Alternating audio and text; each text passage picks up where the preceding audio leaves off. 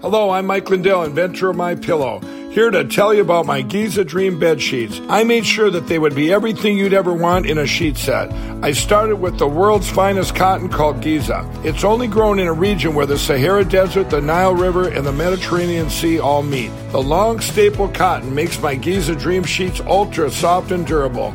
They come with extra wide pillowcases to fit over any pillow and extra deep pockets to fit over any mattress. Not only that, they come with my 60-day money-back guarantee and a 10-year warranty. And now you can get the best sheets ever for the best price ever. When you buy one of my Giza Dream bed sheet sets, you'll get another one absolutely free. I personally guarantee that they'll be the most comfortable sheets you'll ever own. Go to MyPillow.com and click on the radio listener specials for the buy one, get one free offer on Giza sheets. All you got to do, Renegade Nation, is enter the promo code RENEGADE or call 1-800-889-6817 for these great specials. That's 1-800-889-6817. Use the promo code RENEGADE.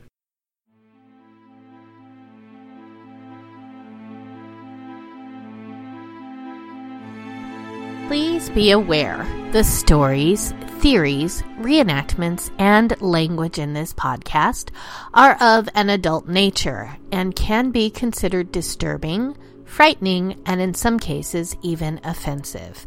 Listener discretion is therefore advised. Welcome, heathens. Welcome to the world of the weird and unexplained. I am your host, Nicole Delacroix, and together we will be investigating stories about the things that go bump in the night, frighteningly imagined creatures, supernatural beings, and even some unsolved mysteries. But I promise, all sorts of weirdness. So, sit back, grab your favorite drink, and prepare to be transported to today's Dark Enigma. And on today's Dark Enigma, well, we have another listener suggestion. And just a quick reminder, we're going to be revisiting some stories. So if you have an encounter that you would like to share, please let me know.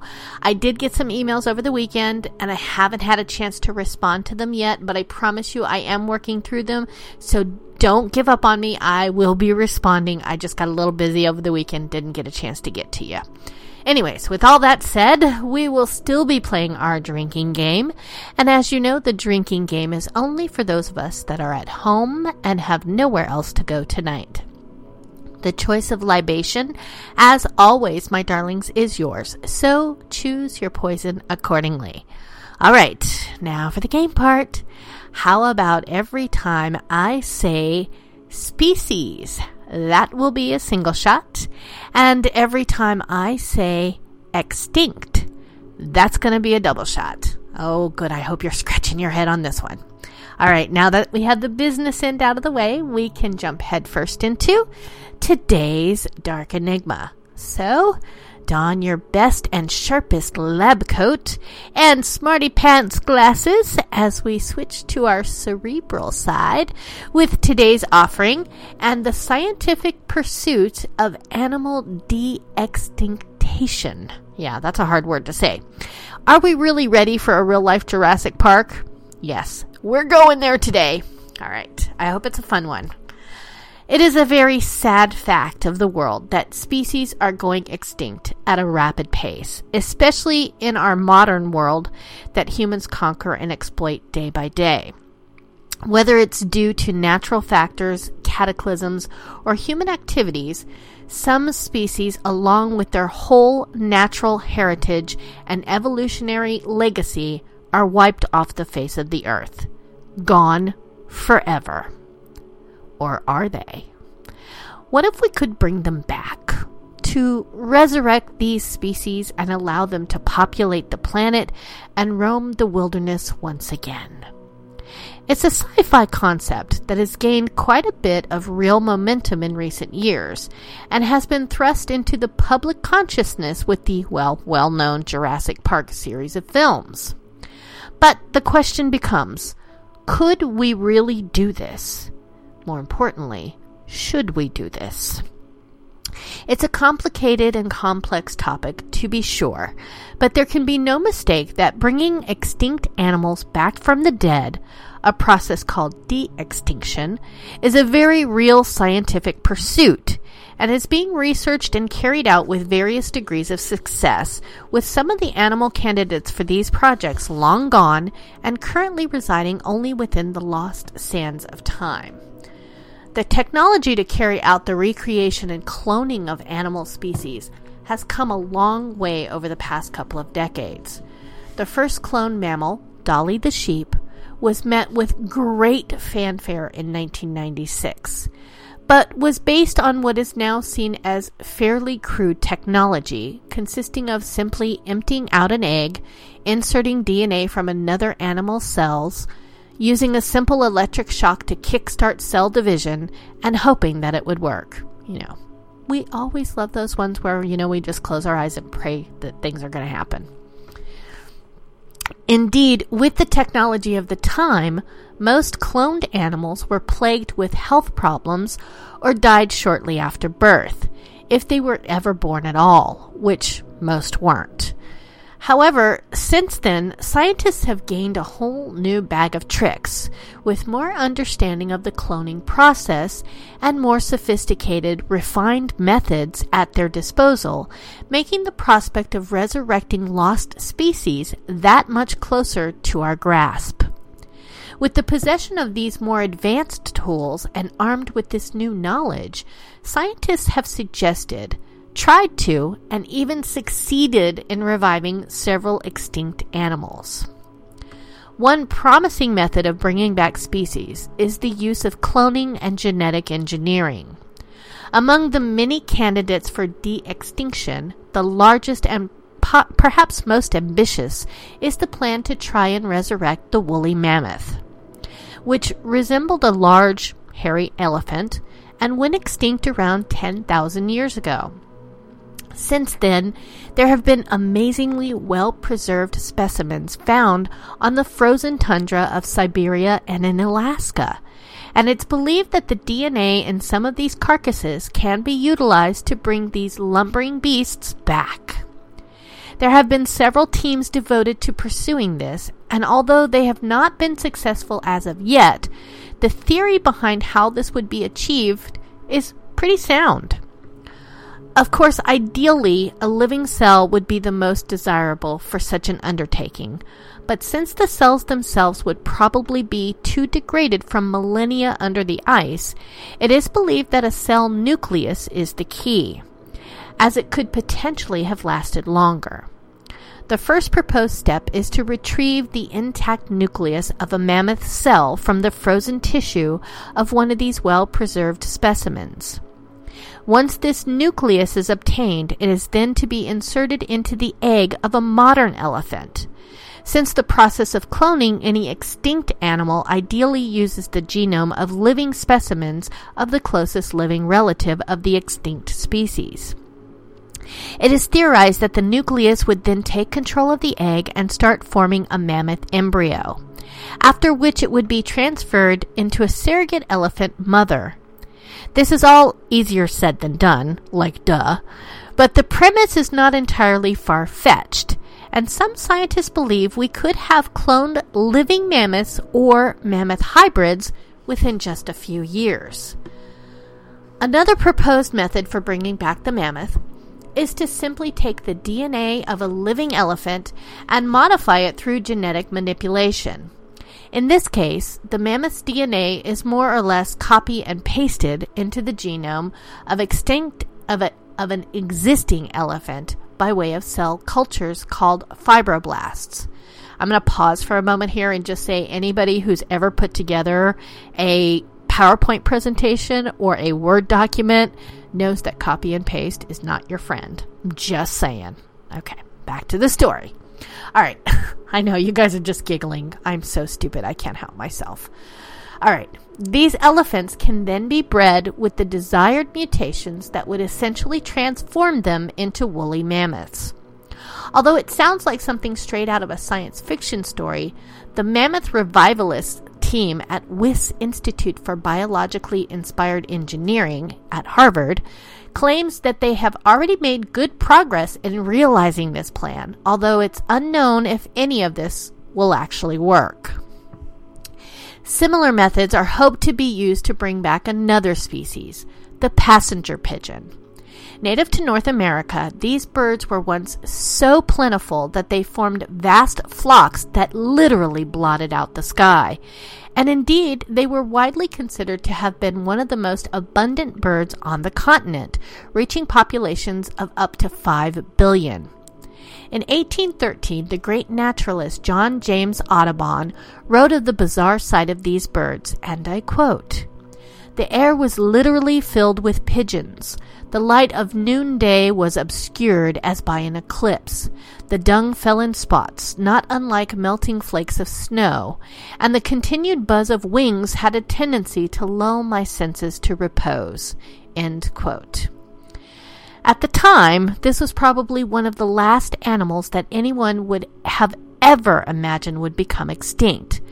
But several factors began to take their toll on the species, including deforestation, loss of breeding grounds, and perhaps most damaging of all, the non-stop hunting they faced. The plentiful birds were seen as a cheap source of meat, and often the flocks were followed by droves of people wielding rifles who would blast away at the masses of birds until their dead bodies were falling like rain. All of these factors converged to create a rapid decline in the population between the years of 1870 to 1890. The flocks dwindled, and in 1900, the last wild passenger pigeon was shot and killed by a boy with a BB gun. In 1914, the last passenger pigeon known to exist, a bird named Martha, died at the Cincinnati Zoo, thus showing the shocking cataclysm of a species going from one of the most abundant to being totally gone from the face of the earth. But is it really gone forever? Since 2012, there have been efforts to try and bring the passenger pigeon back, but it's not without its difficulties.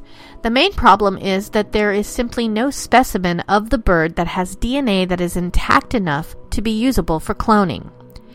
Because of this, the idea with the passenger pigeon is to collect enough fragments of its DNA from desperate preserved specimens so that they can be combined and put together, sort of like a jigsaw puzzle. When enough of the DNA has been reconstructed in this way, it can be used to doctor and edit the DNA in the cells of the passenger's closest living relatives, the band-tailed pigeon, or the common rock pigeon, to eventually produce the lost species through their eggs.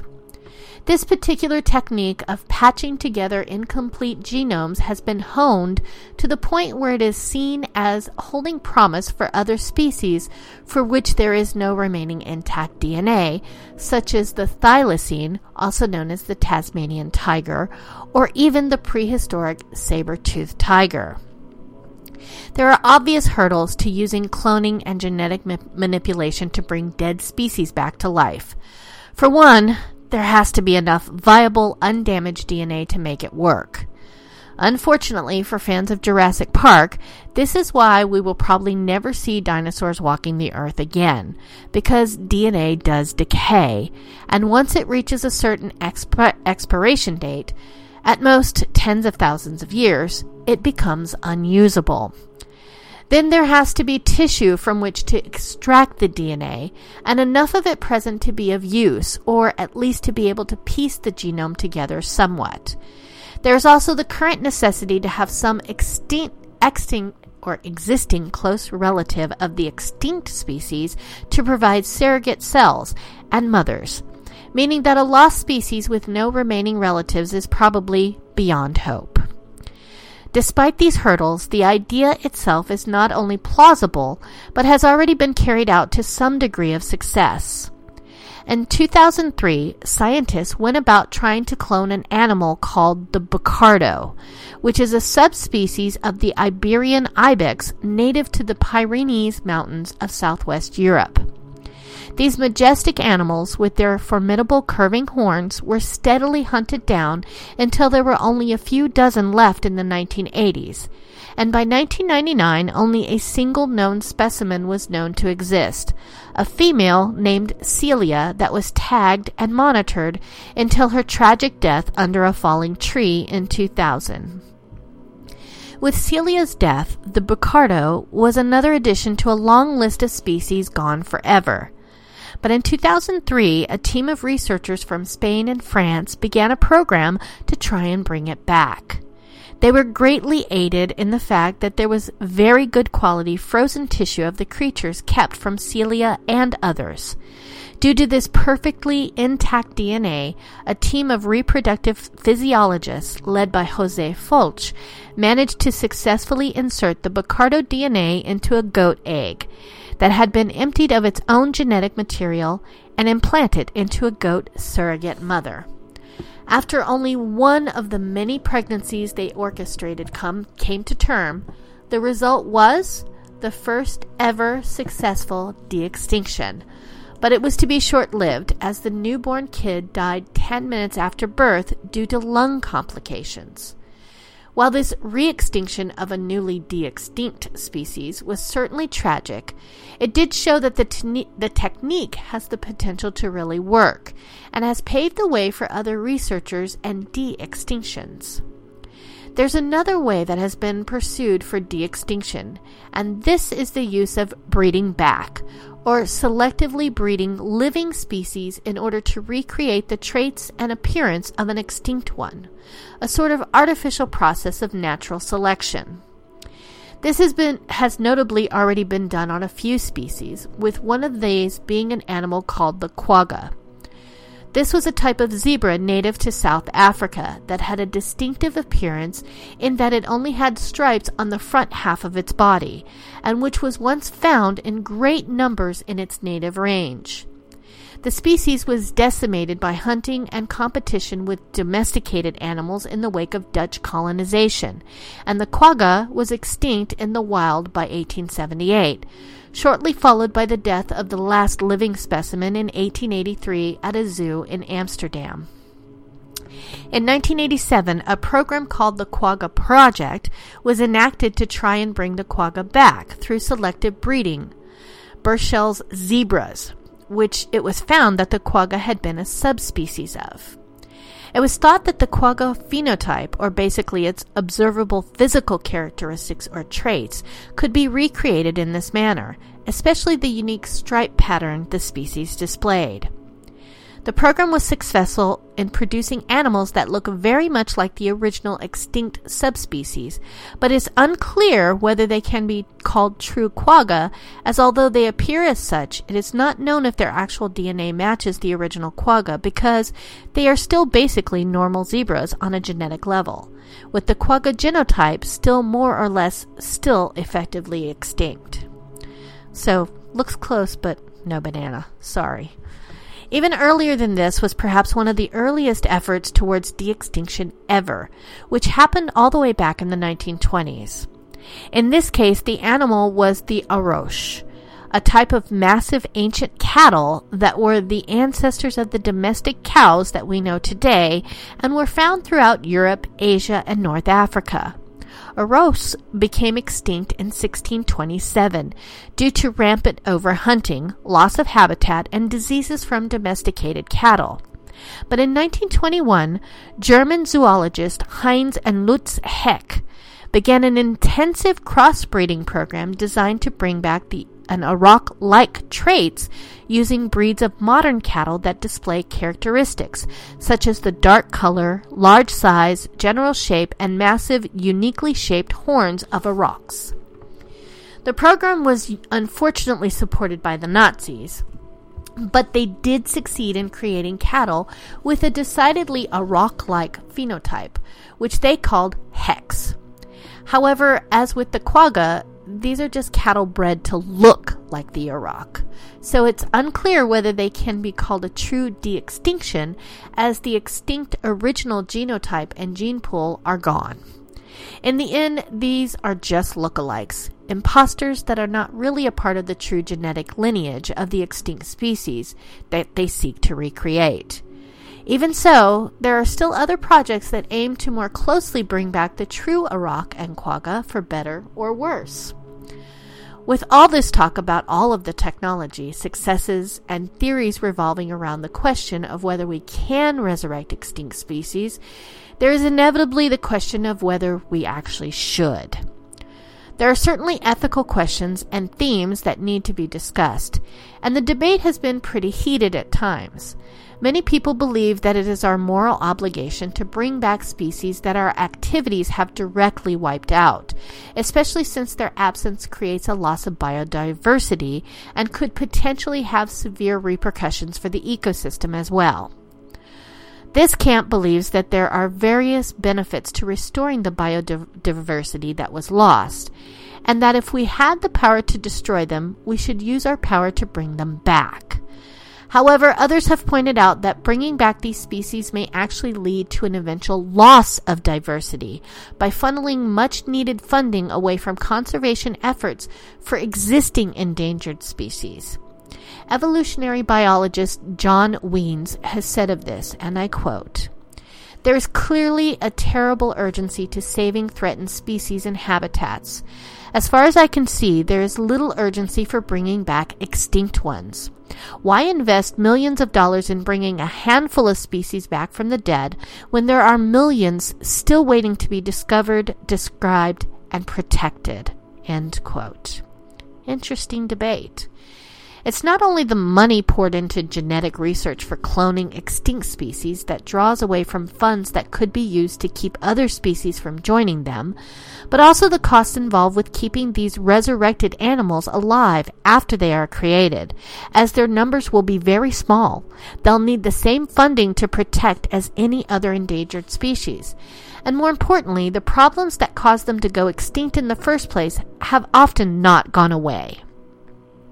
In this line of reasoning, diverting much-needed conservation money to reviving extinct species could lead to even more extinctions in the end.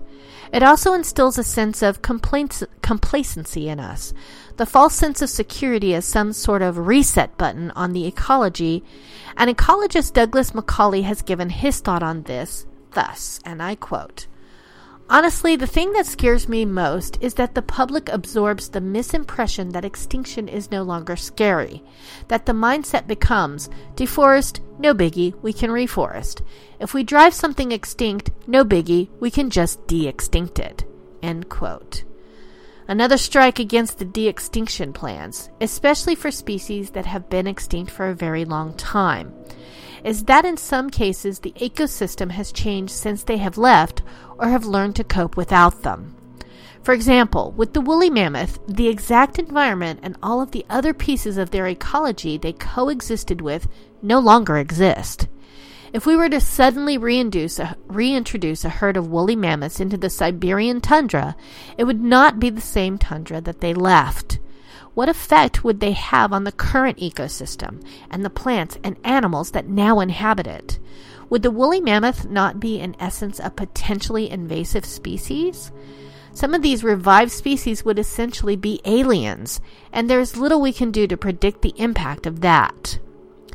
This is all a debate that seems to have no real end in sight, yet these things are that need to be seriously considered when moving forward with plans for the de-extinction of any species.